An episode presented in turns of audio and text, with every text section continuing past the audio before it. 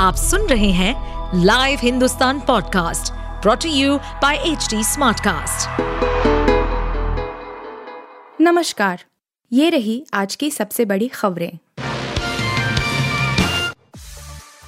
दिल्ली सेवा विधेयक पर बरसे अभिषेक मनु सिंघवी, सामने बैठे अमित शाह को बताया सुपर बॉस विपक्ष के हंगामे के बीच सोमवार को गृह मंत्री अमित शाह ने दिल्ली सेवा संशोधन विधेयक 2023 को राज्यसभा में पेश कर दिया। बिल पहले ही लोकसभा में पारित हो चुका है। विपक्ष पहले से ही इस विधेयक का विरोध करने का मन बना चुका था। कांग्रेस नेता और वरिष्ठ वकील अभिषेक मनु सिंघवी ने विधेयक का विरोध करते हुए केंद्र सरकार पर जमकर तंज कसे। उन्होंने बिल के बारे में बताते हुए गृह मंत्री अमित शाह को सुपर बॉस बता दिया और कहा कि सारे अंतिम निर्णय इनको ही लेने हैं। बिहार में जातीय गणना पर सुप्रीम कोर्ट में अगली सुनवाई 14 अगस्त को। बिहार में जारी जातीय गणना पर सुप्रीम कोर्ट ने फ़िलहाल रोक नहीं लगाई है। सोमवार को इस मामले पर होने वाली सुनवाई को 13 अगस्त तक के लिए टाल दिया गया है। अब 14 अगस्त को इस पर अगली सुनवाई होगी। पटना हाई कोर्ट द्वारा जातीय गणना पर रोक नहीं लगाए जाने के फैसले बाद सुप्रीम कोर्ट में उसे चुनौती दी गई थी। सोमवार को उस पर सुनवाई की गई। लेकिन कई लोगों के द्वारा याचिका दायर किए जाने पर तय हुआ कि सभी की सुनवाई एक साथ की जाए। इसके लिए अब अगली तारीख 14 अगस्त तय की गई है। सुप्रीम कोर्ट ने कहा कि अर्जेंसी क्या है। अगर 80 प्रतिशत काम हो गया है तो 90 प्रतिशत हो जाएगा। उससे क्या फ़र्क पड़ेगा? सुप्रीम कोर्ट के रुख से नीतीश सरकार को फ़िलहाल बड़ी राहत मिली है। जेल में बंद रहेंगे इमरान खान और इधर चुनाव का बना प्लान। इसी वक्त क्यों कराई गिरफ्तारी? पाकिस्तान में राजनीतिक अस्थिरता इन दिनों चरम पर है। पूर्व पीएम इमरान खान को भ्रष्टाचार के मामले में शनिवार को जेल भेज दिया गया था। उन्हें अटक जेल में रखा गया है, जहाँ वह नौ एक्स ग्यारह की सेल में रह रहे हैं। वकील से मिलने नहीं दिया जा रहा है और परिजनों से भी वह दूर है। उन्हें सप्ताह में एक बार ही मिलने का वक्त दिया जाएगा।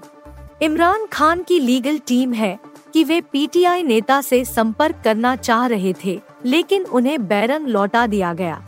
इमरान खान को घर के कपड़े पहनने की भी परमिशन नहीं मिली है। इसके अलावा घर का खाना और ज़रूरी चीज़ें भी उन तक नहीं पहुँचने दी गई। एशिया कप 2023 के मैचों की टाइमिंग का हुआ ऐलान, जानिए कितने बजे से शुरू होंगे मुकाबले। एशिया कप 2023 की शुरुआत 30 अगस्त से हो रही है। और इससे पहले इस बात की जानकारी सामने आ गई है कि इस एशियाई टूर्नामेंट के मैचों की टाइमिंग क्या होगी। पाकिस्तान और श्रीलंका में हाइब्रिड मॉडल पर आयोजित होने वाले इस टूर्नामेंट के ब्रॉडकास्टर ने खुलासा किया है कि मैचों की टाइमिंग एक ही होगी। पहले तीन अलग अलग टाइमिंग के साथ मैचों के शुरू होने की संभावना थी, लेकिन अब नई टाइमिंग सामने आ गई है। एशिया कप के सभी तेरह मुकाबलों की शुरुआत श्रीलंका के समय के अनुसार दोपहर तीन बजे से होगी। भारत और श्रीलंका के टाइम जोन में कोई अंतर नहीं है, क्योंकि दोनों एक ही टाइम जोन से चलते हैं तो भारत में भी मैच तीन बजे से ही शुरू होगा।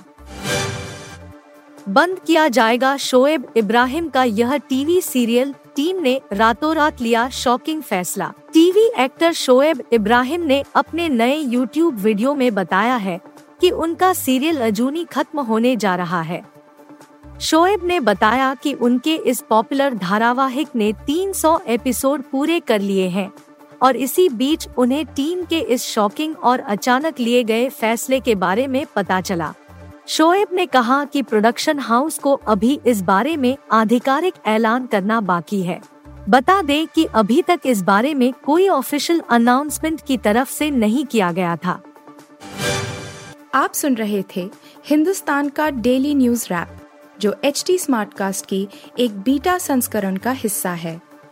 आप हमें फेसबुक ट्विटर और इंस्टाग्राम पे एट एच टी या podcasts@hindustantimes.com पर ईमेल के द्वारा सुझाव दे सकते हैं।